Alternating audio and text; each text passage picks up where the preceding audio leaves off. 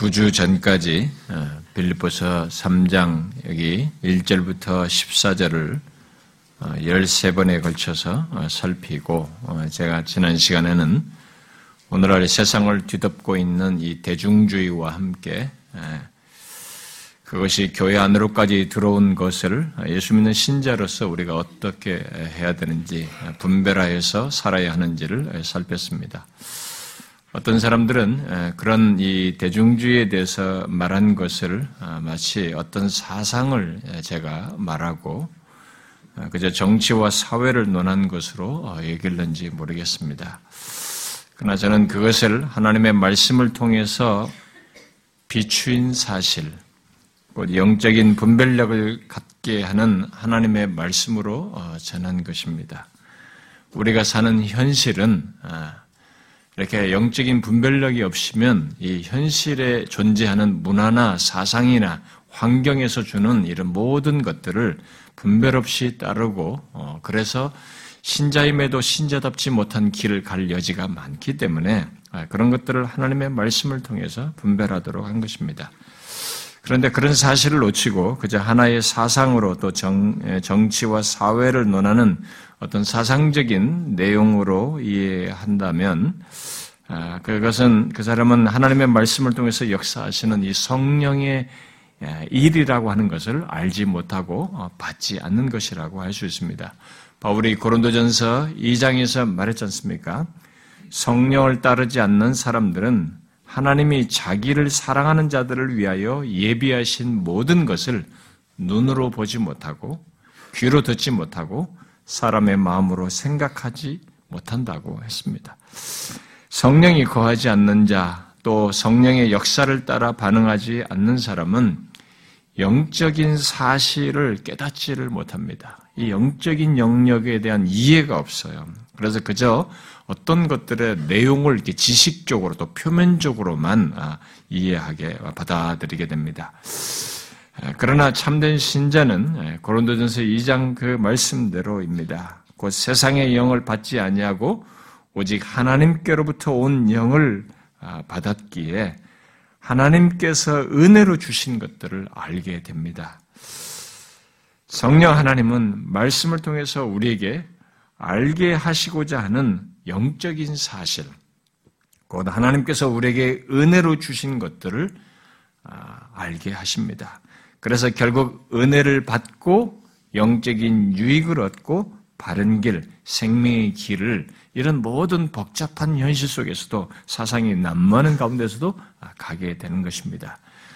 그런 맥락에서 하나님의 말씀에 대한 자신들의 반응을 우리는 체크해 봐야 됩니다. 그저 전해지는 내용을 지식적으로 아는 그런 정도, 지식적으로 아는 정도인지 아니면 그것을 통해서 말하고자 하는 하나님의 일이라고 하는 것, 바로 영적인 일을 깨닫고 반응하는지를 봐야 됩니다.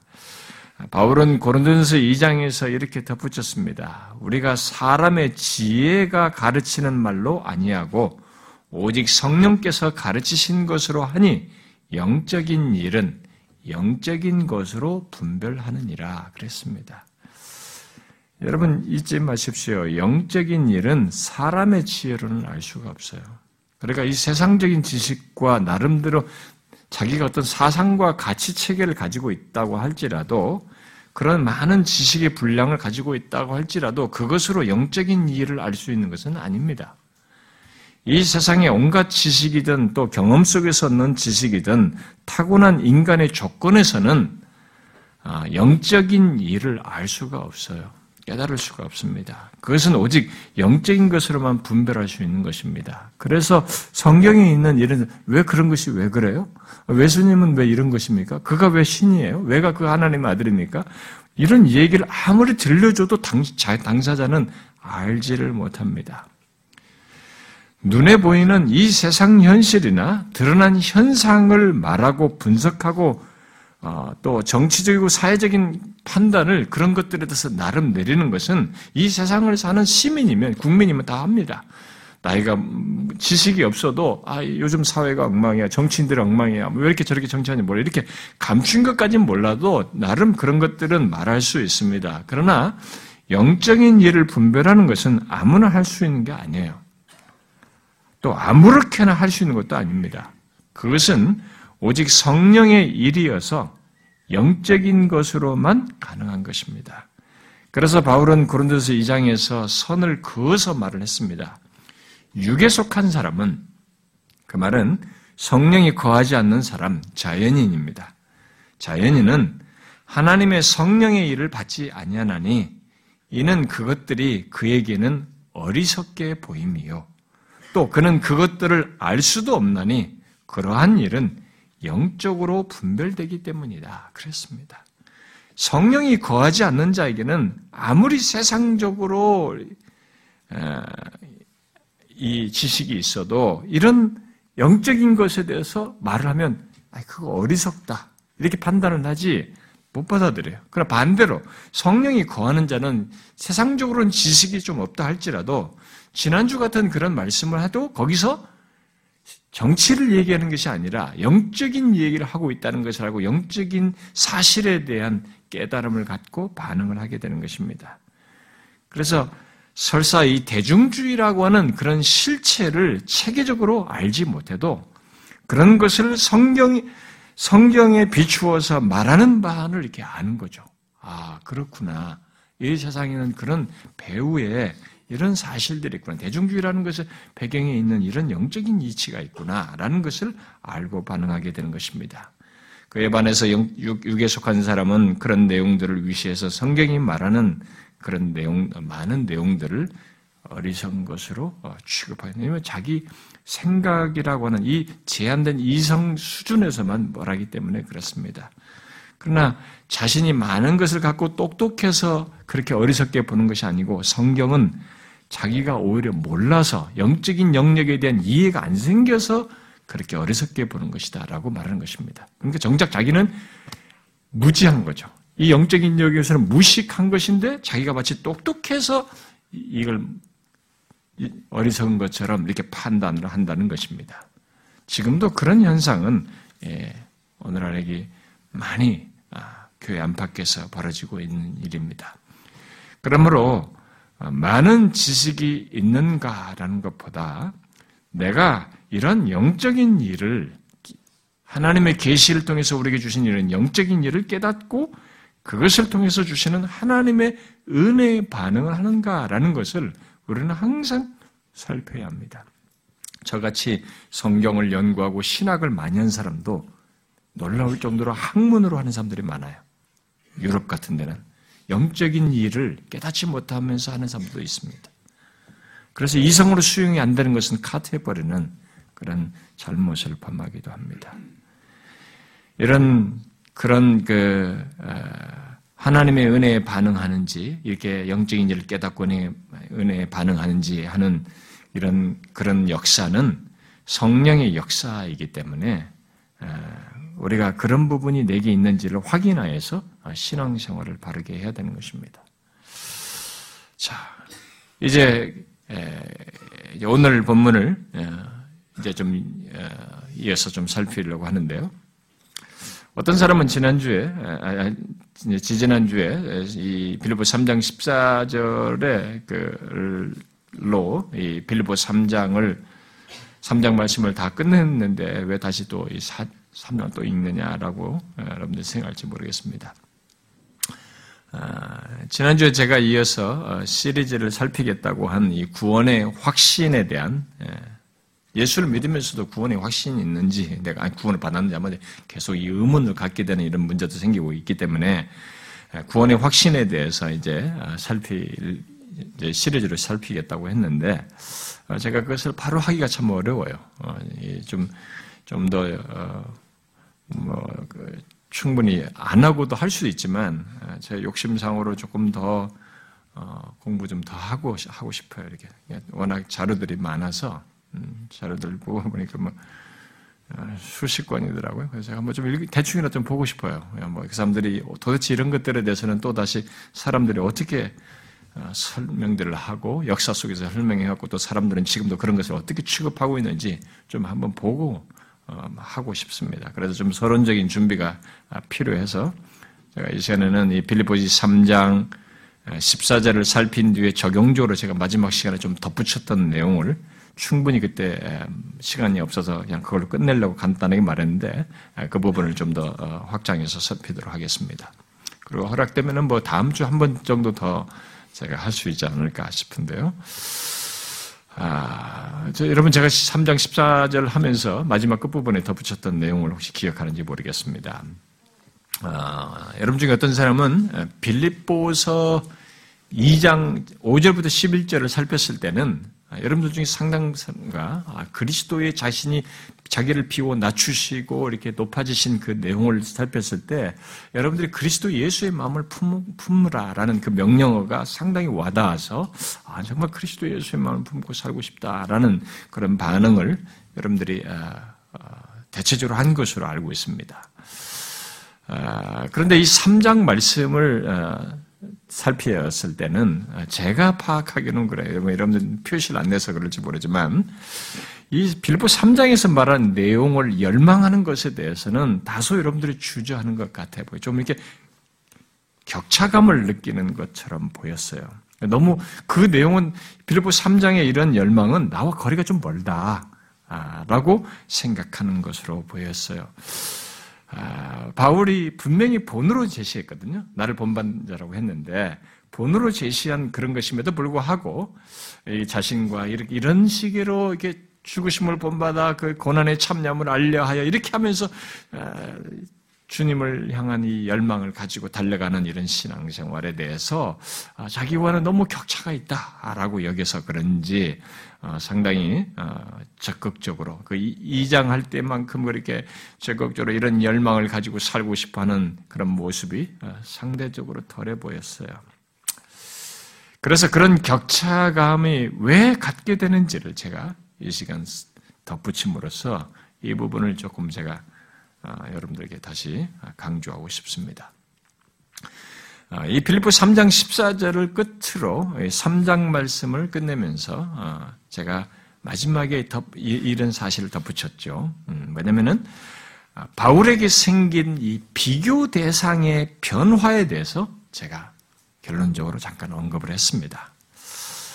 아, 바로 예수 그리스도를 만나기 전에는 우리가 지금 읽었던 4절부터 6절에서 말하는 것과 같은 일시적이고 상대적인 것들을 삶의 기준이요, 목표요, 비교 대상으로 두고 살았었지만 예수를 만나, 고 난 뒤에는 영원한 가치가 있는 예수 그리스도를 더 알고 그분을 본받고 닮는 것. 그러다가 부활에 이르려 이르러 하나님이 위해서 부르신 부름의 상을 얻는 이런 영원하고 절대적인 것을 자신의 삶의 기준과 목표로 삼고 어, 그것을 자신의 삶에서 비교 대상으로 두고 살게 된 것을 말을 했습니다. 그때 그 내용을 제가 더 다루고 사실 싶었어요. 좀 더 별도로. 근데 어, 많아져서 그냥 거기서 끝일단락을 쳤는데 음, 그게 아쉬움이 있어요. 지금 이 시간에 그걸 좀 더 덧붙여서 살피고 싶은데 오늘 우리가 읽은 이 본문, 이렇게 같이 많은 이제 처음부터 살폈던 내용을 전체 총체로 드리겠습니다만 오늘 본문은 예수 그리스도를 만난 사람에게 생기는 그 조금 전에 말한 그 설명된 그 차원에서의 변화를 분명히 밝히고 있습니다. 예수 그리스도를 만난 사람에게는 이런 변화가 분명히 있다라는 것입니다. 아, 이미 그 변화에 대해서 충분히 상세하게 앞에서 설명을 했는데 그 전체 내용 속에서 이제 이 시간에 제가 덧붙여 강조하려는 것은 비교 대상의 변화예요. 예수를 만나고 나서 사람에게는 이 비교 대상의 변화가 생긴다는 것입니다. 4절부터 6절에서 말한 것들을 자긍심을 가지고 살아, 사, 살았던 사람. 아니, 그런 것들을 자신의 삶의 기준으로 삼고 삶의 의미를 주는 것으로 여기며 또 우월감을 갖게 하는 것으로 알고 또 더 나아가서는 자신의 삶의 목표로 연결해서 살았던 이 바울이라는 사람이 예수 그리스도를 만나고 나서 그 모든 것들을, 그런 것들을 해로 여기며 이제 7절부터 14절에서 말하는 바대로 예수 그리스도를 더 알고 본받고 닮는 것, 그리고 부활에 이르러 이르고 하나님이 위해신, 위해서 부르신 부름의 상을 받기 위해서 달려가는 것 그것이 자신의 존재와 삶의 기준이요 의미이고 목표라고 하는 것을 드러냄으로써 이렇게 자신의 비교 대상이 완전히 바뀐 것을 어, 보여 드러냈습니다. 아, 예수 그리스도를 만나기 전과 이후에 이런 바울을 보게 될 때 너무나 선명한 변화를 보게 됩니다. 비교 대상이 예, 확실히 바뀐 것을 보게 됩니다. 바울은 그런 변화를 예수 믿는 모든 사람들이 갖는 것이라고 어, 갖는 것이라는 것을 말하기 위해서 자기처럼 어, 나를 나와 함께 17절에 말한 것처럼 너희는 함께 나를 본받으라 이렇게 말을 했습니다.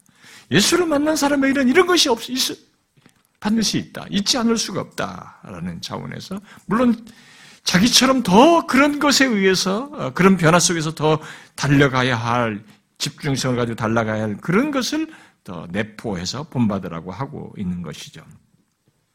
자, 여러분은 이런 비교 대상의 변화에 대해서 어떻게 생각하십니까? 이 시간에 우리가 다시 확인해야 할 사실이 이 비교 대상의 변화입니다. 아, 그것에서 내가 만일 어떤 격차감을 느낀다면 그게 무엇 때문인가라는 것을 생각해 보는 것입니다. 아, 지난번에 바울의 열망에 대한 말씀을 듣고 어, 아, 여러분들 중에 어떤 사람은 아, 나와는 너무 거리감이 거리감 큰 거리감을 느낀다. 나는 그렇게 도대체 나는 못하겠다. 그 정도는 나는 아니다. 어? 그냥 나도 그랬으면 좋겠어 라는 정도의 희망사항으로 생각하면서 넘어가는 사람이 있었을지 모르겠어요. 그러나 우리는 이 시간에 예수 그리스도를 만난 자에게 있는 이 분명한 변화를 가볍게 여기지 말아야 되고 이것은 선택적인 것으로 생각할 수 있는 것이 아니라는 것을 알아야 됩니다. 자, 여러분은 자신의 삶에서 이런 비교 대상이 비교 대상에 있어서 분명히 바뀌었는지를 꼭 자기에게 어, 물어서 확인해 보십시오. 본문의 바울은 과거의 육체라고 할 말한 육체로 말한 것, 바로 이 세상에 속한 것들로서 썩어질 것들이요 일시적이고 상대적인 것들을 비교 대상으로 두고 어, 살았었습니다.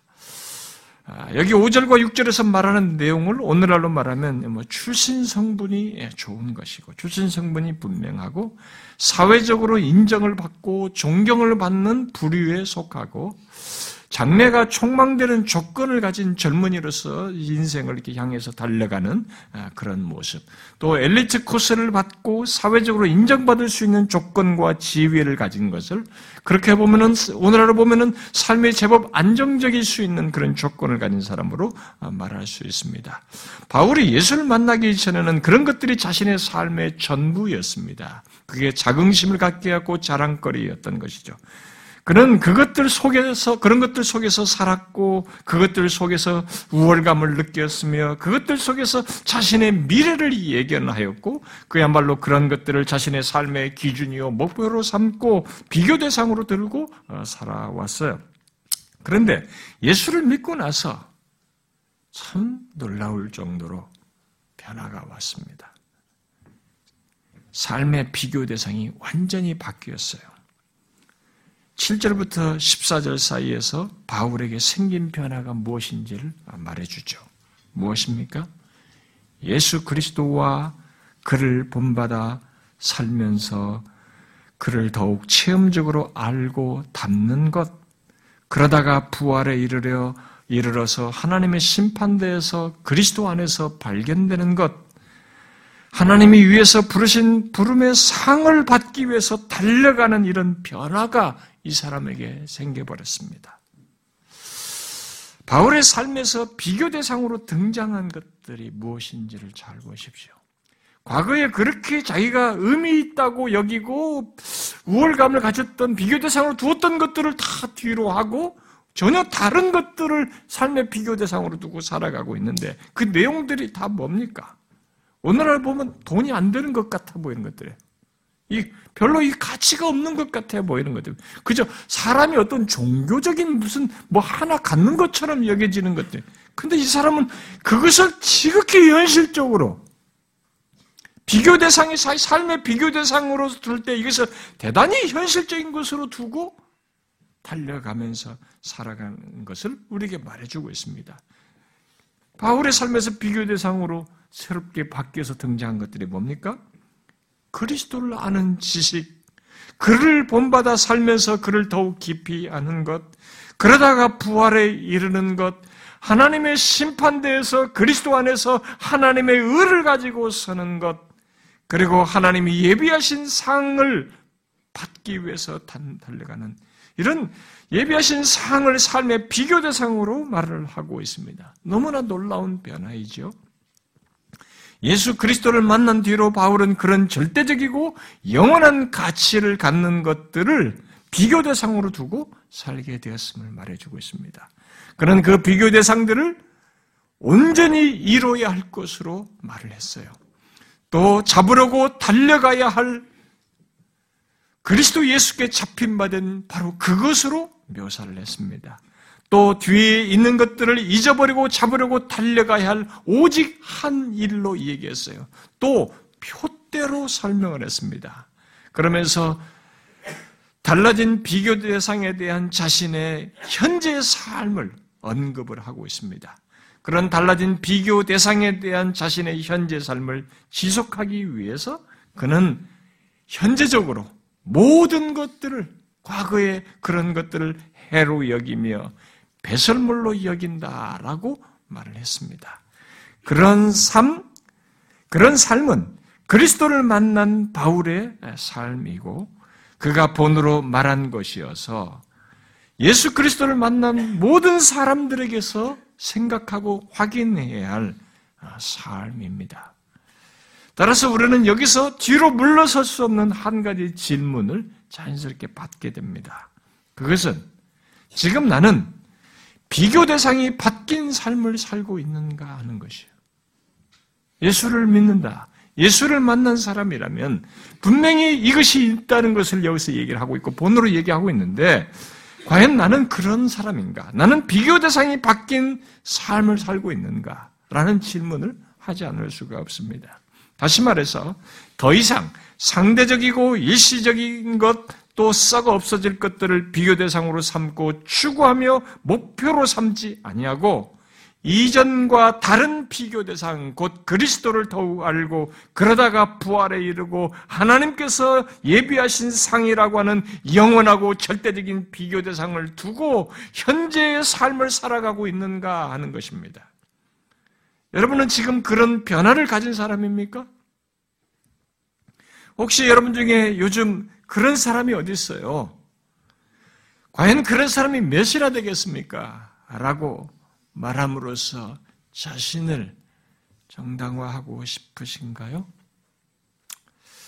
아예 본문과 같은 비교 대상의 변화는 너무나 추상적이고 현실성이 없는 얘기라고 생각하십니까? 그렇다면 이런 변화를 갖고 현재적으로 열망하는 이 바울의 현실이 어떠한지를 생각지 않고 말하는 것입니다. 바울이 이런 열망을 묘사하면서 말하면서 현재적으로 살아가고 있었던 그 사람의 현재의 조건이 어떠했습니까? 그는 우리들이 가지고 있는 우리들보다도 현실이 더 열악한 조건이었습니다.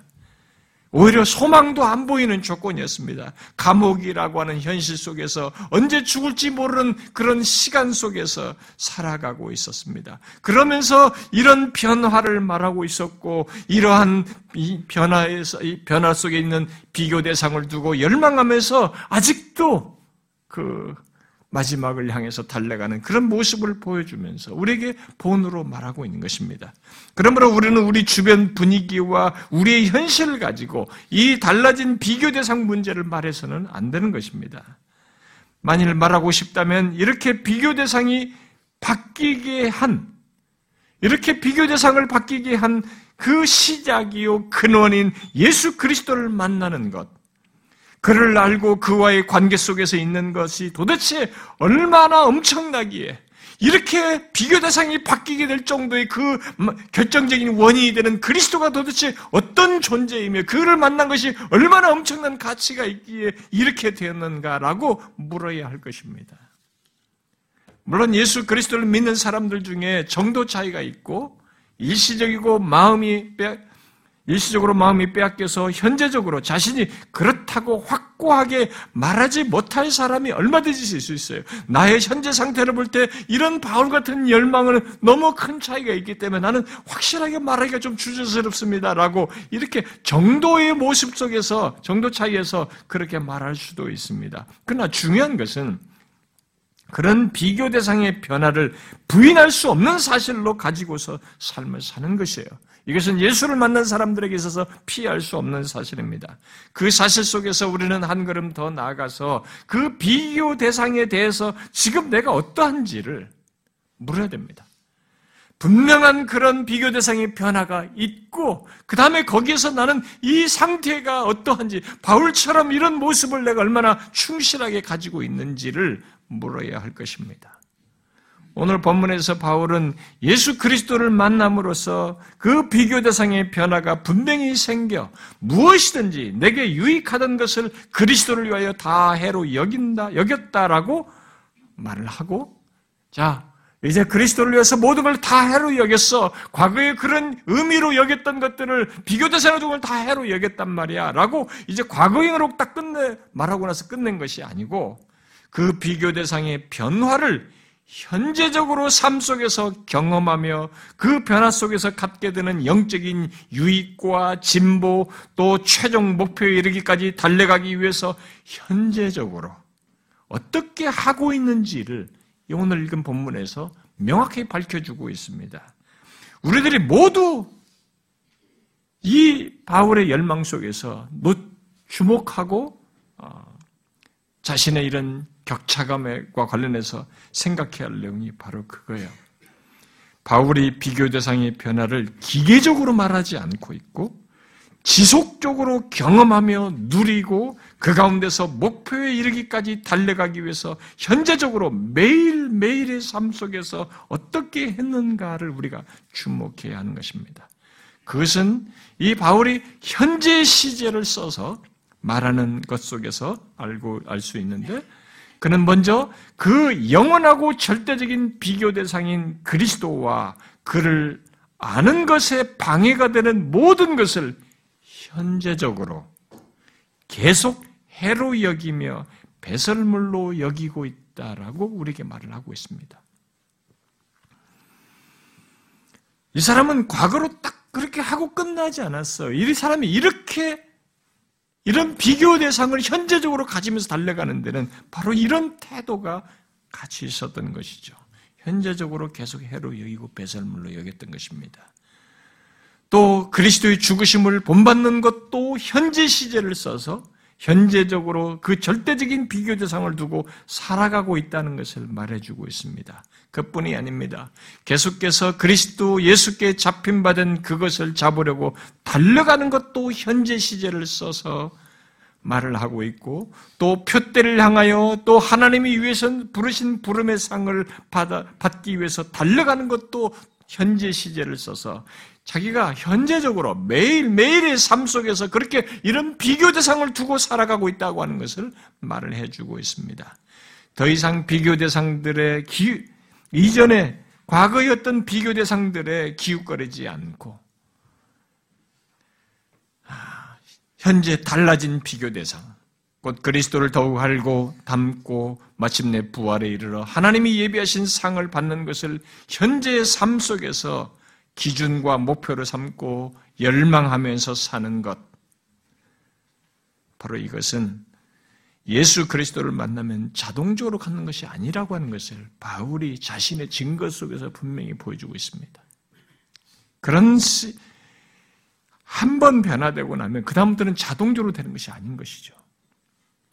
많은 사람들이 예수를 만나고 나서 한 번 어떤 전환을 갖고 체험을 하고 그 다음부터는 이제 구원으로 그냥 자동적으로 가는 것처럼 생각한다거나 그 뒤로부터는 너무 쉽게 이런 식의 바울이 본으로 제시한 이런 열망에 대해서는 잘 아는 바가 없이 소극적으로 가고 단지 어떤 신비스러운 체험 같은 걸 하는 것에 주로 몰입하는 기형적 신앙생활을 오늘날 많은 사람들이 하고 있습니다만 바울은 오히려 모든 걸 배설물로 여겼다라고 과거형으로 딱 말하고 난 뒤에 이런 현재적인 열망을 이런 현재적인 달라진 비교 대상을 두고 현재적으로 이런 열망을 가지고 행하는 모습을 말을 해주고 있습니다.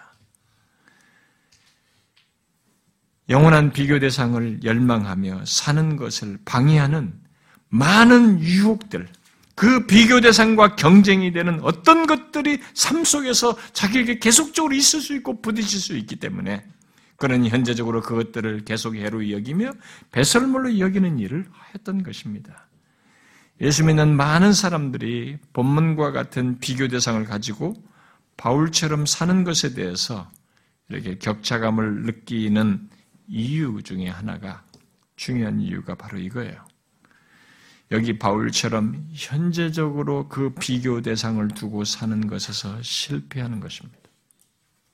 이 현재 시제를 현재 시제로 묘사된 이런 것들을 소홀하는 것입니다. 분명히 예수 그리스도를 만난 자에게는 4절에서부터 6절에 말한 것 같은 삶을 더 이상 그런 4절부터 6절의 내용은 나에게 삶의 의미가 없다. 그것은 내가 더 이상 목표로 둘 수 없다라는 것이 거의 분명해요. 진짜 예수를 만난 사람은.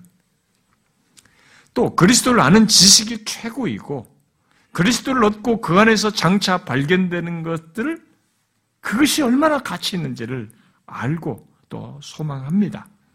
그래서 그때까지 그리스도를 더욱 알고 본받고 닮고자 하는 마음이 있고 그러다가 부활에 이르는 것을 알고 또 하나님이 위해서 부르신 부름이 부름의 상을 받는 것을 알고 있습니다. 예수를 만난 사람들은.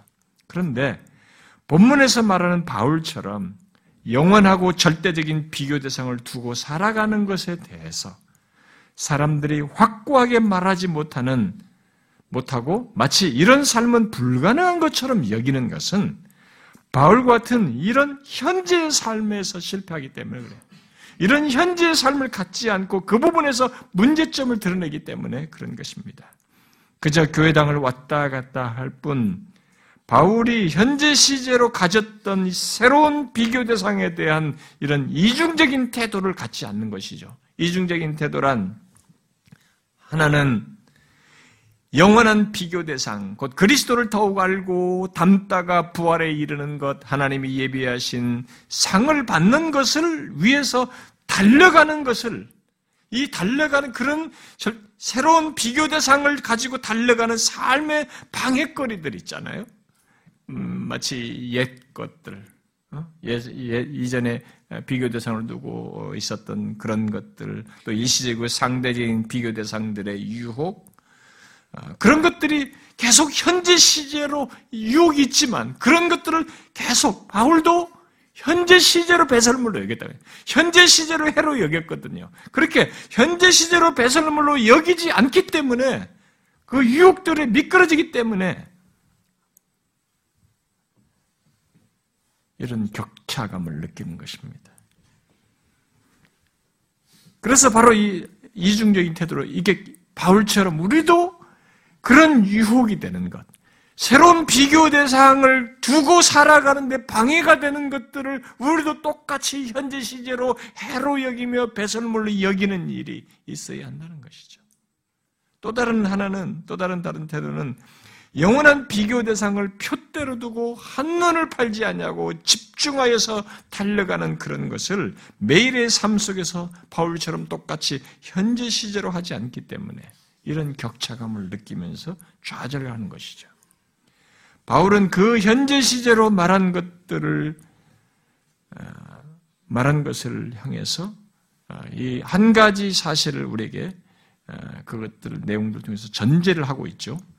그것은 예수 그리스도를 만나고 나면 우리들이 과거의 삶의 기준이요 의미를 갖는 것으로 여기고 목표로 삼았던 것을 또 영원한 비교 대상인 그리스도를 알고 담는데 방해거리로 존재하는 그런 것들이 우리 앞에서 사라지지 않는다는 거예요. 사라지는 것이 아니라 여전히 유혹과 방해거리로 있다는 것을 전제하고 있습니다. 그렇기 때문에 이 사람도 과거 시제로서 해로 여겼다라고 했지만은 또 현재 시제를 통해서 해로 여긴다, 배설물로 여긴다라는 말을 쓰고 있는 것입니다. 이 사람도 아, 사도 바울 정도 됐으면 그런 거 없겠네. 아니죠. 인간은 축축한 감옥에 아무도 없는데 그런 것을 맨날 며칠 감옥에 있으면서 조금 주는 그 음식을 먹으면서 살아가는 그 하루아침에 자고 일어나서 그 일상을 24시간을 그런 식으로 살아갈 때 밀려오는 갈등이 있는 것입니다. 과거에 내가 예수를 만나지 않고 우리 탄탄대로 갔으면 얼마나 편안하게 살았겠어요. 그 과거의 비교 대상들이 내 생각 속에 스쳐 지나가죠. 얼마든지 그런 것이 있을 수 있는 것입니다. 그리스도와 경쟁이 될 만한 다른 것들이 다 유혹거로 등장할 수 있는 것이죠.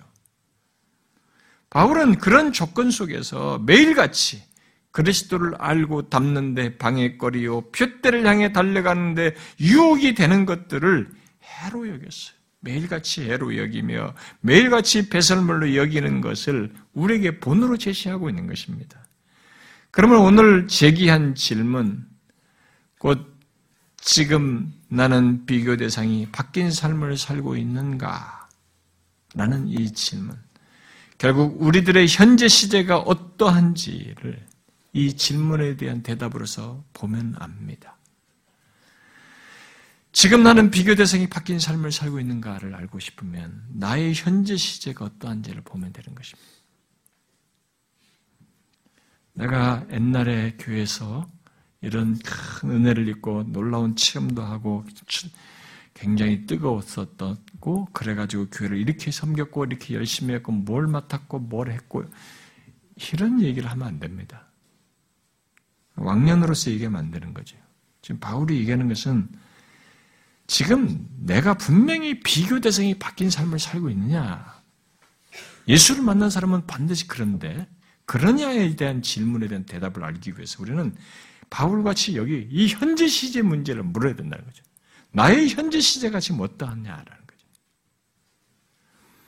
그리스도를 만난 바울이 달라진 비교 대상을 두고 현재 시제로 매일같이 가졌던 바로 이 두 가지, 이중적으로 말, 이중적이라고 하는 것, 이중적인 태도로 말한 그 두 가지를 나 또한 삶 속에서 갖고 있는가라는 것을 보아야 한다는 것입니다. 바로 일시적이고 상대적인 비교 대상, 곧 옛 것들을 현재적으로 해로 여기며 배설물로 여기면서 살아가고 있느냐라는 것을 봐야 되고 또 8절부터 14절에서 말하고 있는 그 절대적이고 비, 절대적인 비교 대상에 대한 현재적인 열망을 내가 가지고 살아가고 있느냐라는 것을 봐야 된다는 것입니다. 현재적으로 그런 것들을 갖고 있지 않다면 자신도 바울과 같이 똑같이 예수를 믿으면서도 비교 대상의 변화에 대해서 뭔가 바울같이 못하다는 불확실함을 아, 느끼게 되고 그래서 이런 바울의 경험은 나와 너무 먼 것처럼 요원한 것처럼 생각하게 되는 것입니다. 그래서 이런 내용은 성경에서 이렇게 나와는 좀 상관이 없는 하나님이 나에게 복 주시고 뭐 좋은 내용은 오케이 하지만 이런 것은 좀 아닌 것 같아서 나한테는 너무 먼 거다라고 하면서 지나가고 싶어 하게 됩니다. 아, 그렇지 않아요. 아, 예수를 만난 자에게 그렇지 않다는 것을 분명히 말하고 있습니다. 그러므로 여러분, 정녕 예수 그리스도를 믿는 신자임에도 혹시라도 자신이 뭔가 이 내용과 거리감이 있다라고 생각한다면 자신의 현재를 보십시오. 자신의 현재 시제를 보셔요. 혹시 현재의 삶 속에서 4절부터 6절에서 말한 것 같은 비교 대상들을 유혹으로 받고 있는지를 보십시오.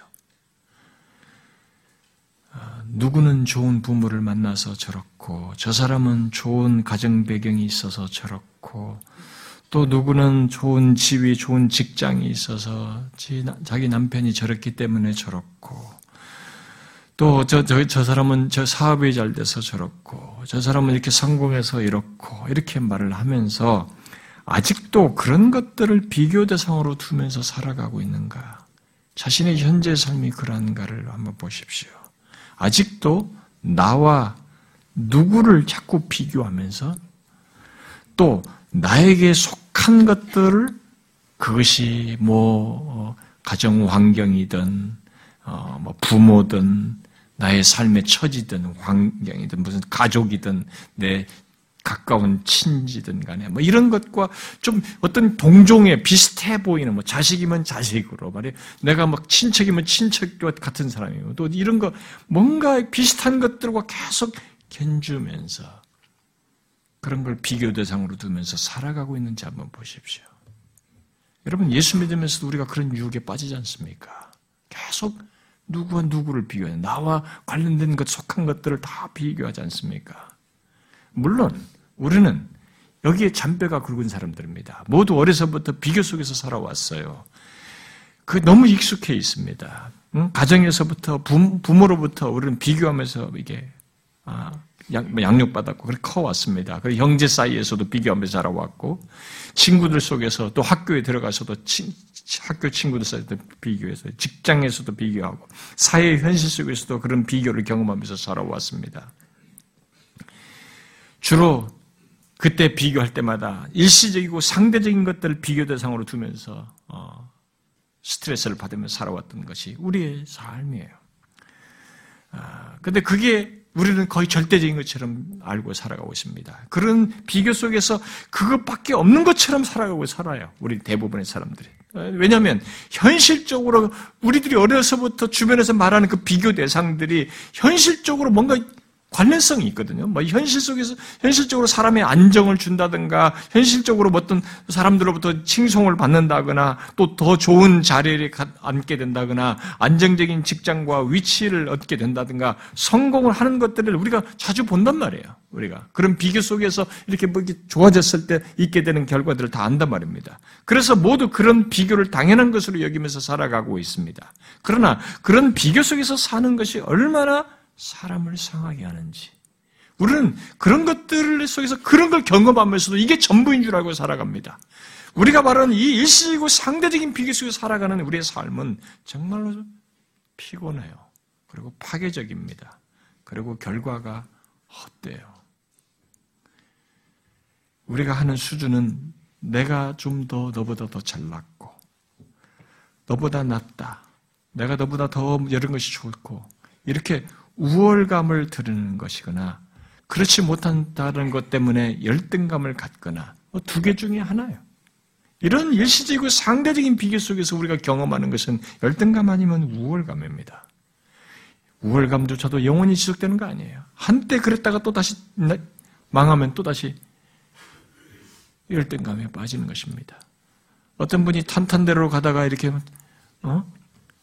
어, 진짜 부를 곳이 없이 얼마 전까지 사회적 지위도 가지고 최고의 직장 내에서 최고의 위치에 올랐는데 어, 경제적도 괜찮고 부유하게 잘 살았는데 자식들도 다 지금 유학 보내서 유학비를 대주로 이렇게 대주면서 살고 있는데 갑자기 망해가지고 감옥에 들어갔어요. 어, 한때 우월감이지만 지금은 열등감을 느낄 수도 있겠죠. 이런 상대적 일시적인 비교 속에서는 사람이 경험하는 건 그 정도예요. 그런데 성경은 상대적인 비교 속에서 잘되고 성공하는, 성공하고 또 우월하든 반대로 불행스럽고 힘들고 부족하든 그런 비교의 결말을 똑같이 한 가지로 얘기합니다. 무엇입니까? 헛되고 헛되고. 다시 말해서 더덥다라고 말하면서 그 후에는 하나님의 심판이 있다라고 말합니다. 그 더덥음에 대해서는 전도사가 잘 말해주고 있고 예수님의 설교에서도 많이 나타나죠. 누가 보면 12장 같은 예수님의 설교에서도 그것을 분명하게 드러내고 있습니다. 그리고 그 이후에 우월이든 열등이든 그런 비교 속에서의 우리의 삶의 결론은 그 이후는 로마서 2장에서 하나님의 심판으로 얘기하고 있습니다. 하나님께서 각 사람에게 그 행한 대로 보응하시되 진리를 따르지 아니하고 불의를 따르는 자들에게는 진노와 분노로 하시고 이렇게 말해요. 이렇게 말하면 어떤 사람은 음, 그러면 예, 벌써 자식 걱정부터 하시는 분들도 있을 거예요. 그러면 우리들이 이 세상 이 세상에서 우리 아이들이 공부를 하고 대학에 들어가고 진학에 직장에 들어가는 이런 문제에 대해서 어떻게 하라는 것이냐? 응? 그런 비교가 있는 이 세상 속에서 뭐 어쩌라는 것이냐? 지금 우리 아이들의 공부와 인생의 방향과 목표는 다 일시적으로 상대적인 것들을 비교 대상으로 두고 사는 것 아니냐? 그런데 어떻게 하라는 것이냐라고 질문하고 싶을지 모르겠습니다. 물론 우리 자녀들이 그런 현실 속에서 살아가고 있는 건 맞습니다. 그러나 오늘 본문은 예수 믿는 우리 자녀들에게도 똑같이 적용되는 사실을 말하고 있습니다. 곧 우리의 자녀들도 자신들이 하는 공부나 또 대학에 들어가고 직장에 들어가는 것에서 자신의 삶의 의미를 찾고 목표로 삼아서는 안 된다는 거예요. 똑같이 절대적이고 영원한 비교 대상인 그리스도를 알고 그리스도를 아는 지식이 최고이며 그를 그와 함께 이 세상에서 그를 본받아 살다가 부활에 이르는 것이 삶의 의미요 목표이었다는 것을 똑같이 말하고 있는 것입니다. 우리 아이들이 예수 그리스도를 알고 그분 안에서 장차 이르게 될 최종 결론을 믿는 한 그런 삶의 방향과 목표 속에서 하나님께서 자신들에게 허락하신 현재의 삶, 곧 그것이 공부든 대학에 들어가고 직장에 들어가서 사는 것이든 동일하게 영원한 비교 대상을 두고 사는 자이어야 한다는 것입니다. 우리 아이들도 똑같아요. 공부를 하든 뭘 하든 그것이 자신의 삶의 의미와 가치가 아니라는 거죠. 궁극적으로 절대적이고 영원한 이 비교 대상을 두고 그 가운데서 허락된 것들로 사용하는 것이에요. 열심히 뭔가를 배우고 지식을 쌓아서 어, 어떤 자리에 이르고 무엇을 하는가 보다 사실 더 중요한 것은 그에게 영원하고 절대적인 비교 대상이 있는가. 그래서 일시적인 그런 것들 이후에 부활에 이르고 하나님이 예비하신 상을 받는가 하는 것이에요. 이게 더 중요합니다. 우리는 엘리의 두 아들들과 이 사무엘의 차이를 금요 말씀에서 보지 않습니까? 그런 것을 봐야 하는 것입니다. 어떤 자리에 올라가서 거기서 누리는 것 자체가 전부가 아니에요. 결론이 뭡니까? 사무엘의 결론과 엘리 두 아들의 결론은 다른 것이에요. 절대적인 비교 대상을 두고 살아야지 상대적인 것 속에서 만족하면서 그게 전부인 줄 알고 하고 그것이 삶의 의미와 목표로 알고 살아가는 것은 더 치명적이에요. 더 결정적인 것을 못 보고 살아가는 것입니다. 우리 아이들이 공부를 열심히 하는 것이 필요합니다. 그 시기에는 거기에 주신 시간에 충성, 최선을 다해야 되고, 그래서 마땅히 그래야 되겠지만, 그들이 알아야 할 중요한 사실은 공부가 전부가 아니고, 그것이 자신의 삶의 기준도 목표는 아니라는 것입니다. 그것은 인생 속에서 허락되는 과정 속에서 있는 것일 수는 있어도 그것이 우리의 비교 대상으로서 예수 믿는 자의 비교 대상으로 둘 영원한 비교 대상으로 둘 내용은 아니에요. 오히려 공부하는 중에도 영원하고 절대적인 비교 대상, 곧 그리스도를 더욱 알고 본받으며 담는 삶을 살다가 부활에 이르러야 한다는 것, 하나님이 예배하신 상을 향해 달려가야 한다는 것을 이 아이들이 알아야 되는 것입니다. 내가 공부하다가도 죽으면 그것이 전부인 줄 알고 살았, 비교 대상을 두고 알고 살았던 내가 어떻게 될 것인지에 대한 인지를 하고 살아야 돼요. 이 아이들도. 여러분, 제가 항상 얘기하지 않습니까? 죽음을 자꾸 나이 먹어서 먼 얘기로 생각하면 안 됩니다. 여기 바울이 이렇게 부활에 이르네. 그리스도 본받아서 부활에 이르려고 하고 그리스도 안에서 발견되는 것과 하나님 위해서 부르신 우리의 상을 향해 달려가는 이게 무슨 종교적인 열심이 된다고 생각하십니까? 대단히 현실적인 걸 얘기하는 겁니다. 인간 존재의 굉장히 현실적인 문제를 얘기하는 것이에요.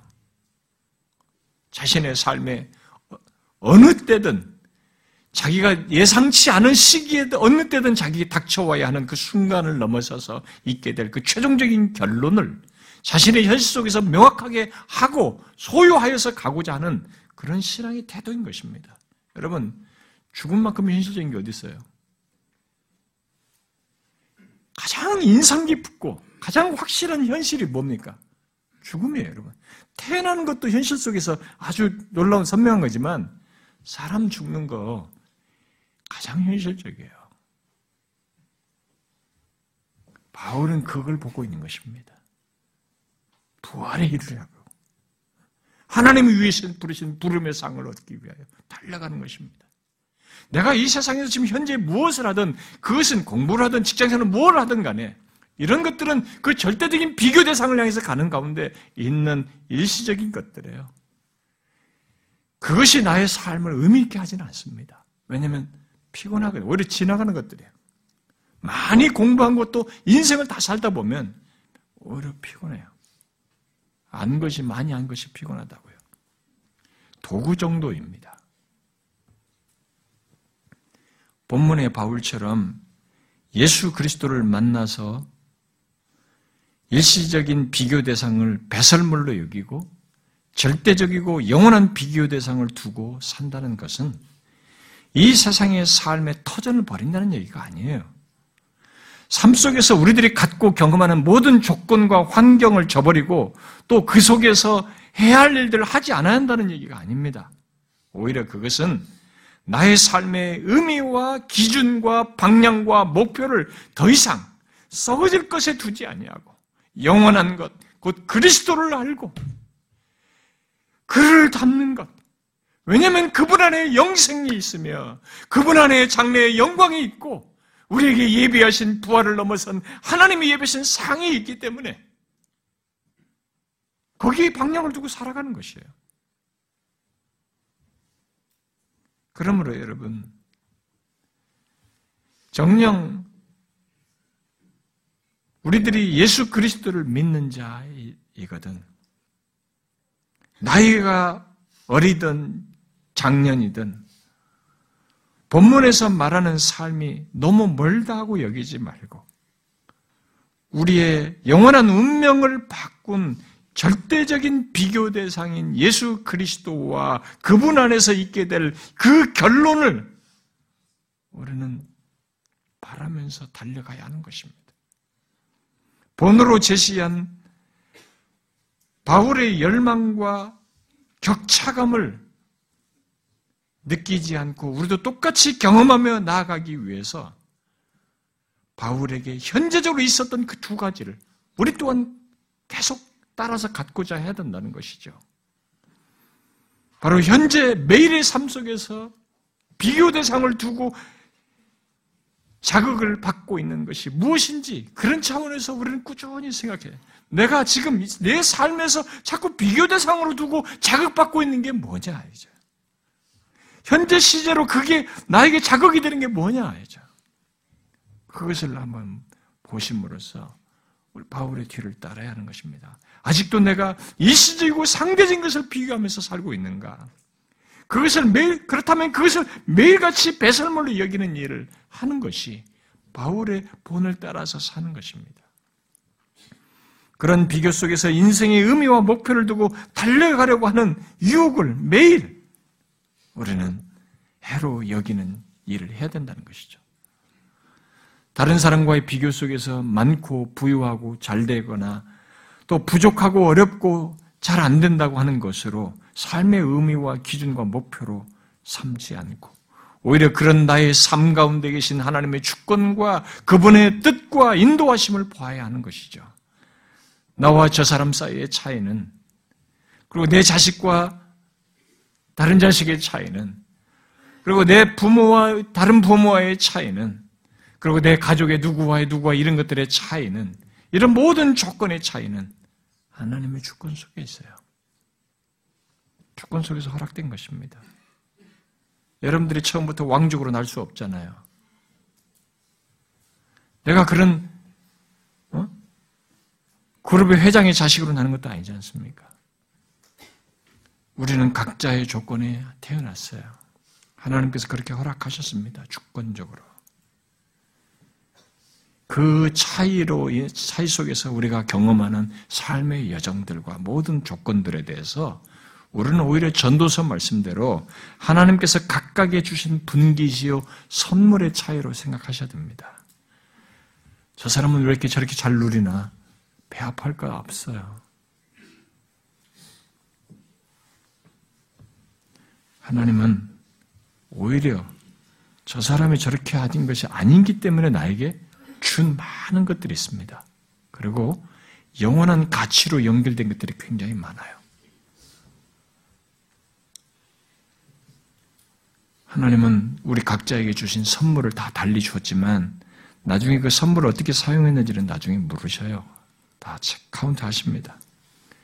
그런데 그 선물과 분깃을 비교하면서 곧 나의 삶의 조건과 다른 삶의 조건을 비교하면서 우월해하고 열등해하거나 또 슬퍼하거나 비하하는 것은 그 모든 것 속에 계신 하나님을 불신앙하는 것이에요.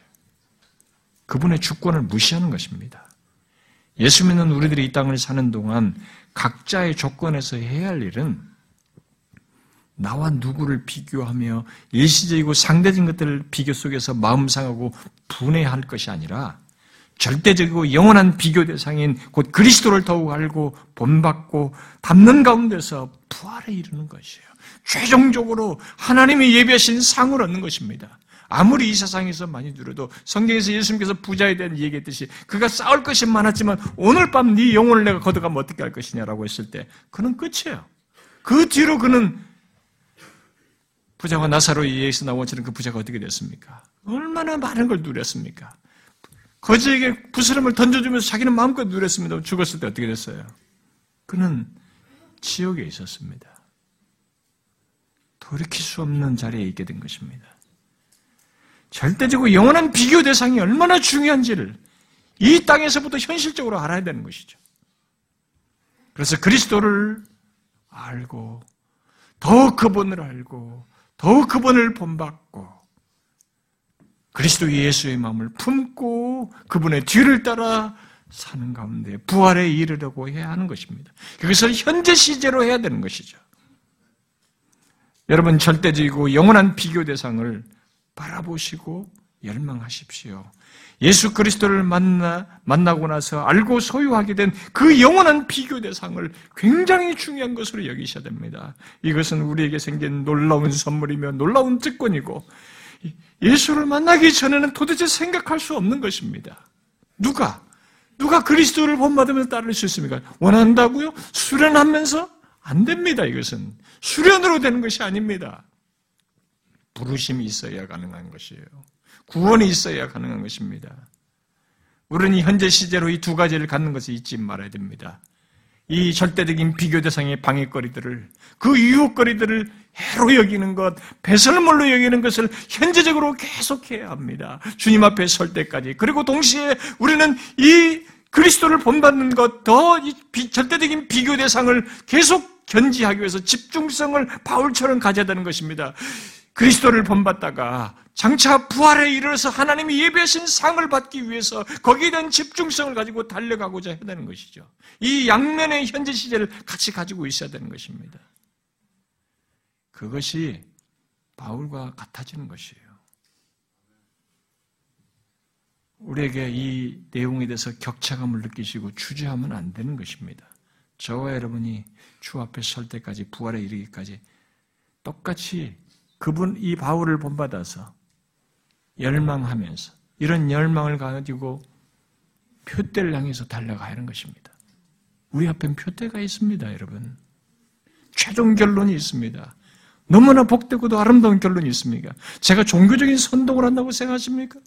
바울의 이런 것이 의미 없는 얘기라고 생각하십니까? 이 바울이 앞서서 바울이 만난 예수가 누구였습니까? 그가 어떻게 사셨습니까? 기독교는 역사성을 가지고 얘기하는 것입니다. 이건 역사 속에서 우리에게 증명하고 증거한 사실을 가지고 있는 것입니다. 사상적인 묵상을 하고 자기들이 수련한 얘기를 늘어놓는 얘기가 아닙니다. 모든 성경의 기록은 역사 속에서 실제로 있었던 사실을 가지고 그렇게 연장선상에서 말을 하고 있는 것입니다. 그 연장선상에서 우리에게 있을 최종 결론을 얘기하는 것입니다. 잊지 마십시오. 저와 여러분의 인생의 끝자락에는 부활에 이르는 것이 있습니다. 하나님이 예비하신 상이 있습니다. 이 절대적인 비교 대상을 두고 그걸 열망하면서 사는 것입니다. 단지 이것에 방해가 되는 것이 현실 속에 있기 때문에 그것을 우리는 같이 해로 여기며 배설물로 여기면서 살아야 할 필요가 있다는 것입니다. 저 여러분이 이런 바울의 본을 따라서 우리도 표대를 향해서 정말 좌우를 쳐다보지 않냐고 달려갈 수 있는 그런 신자로서 살기를 바랍니다. 음, 기도합시다.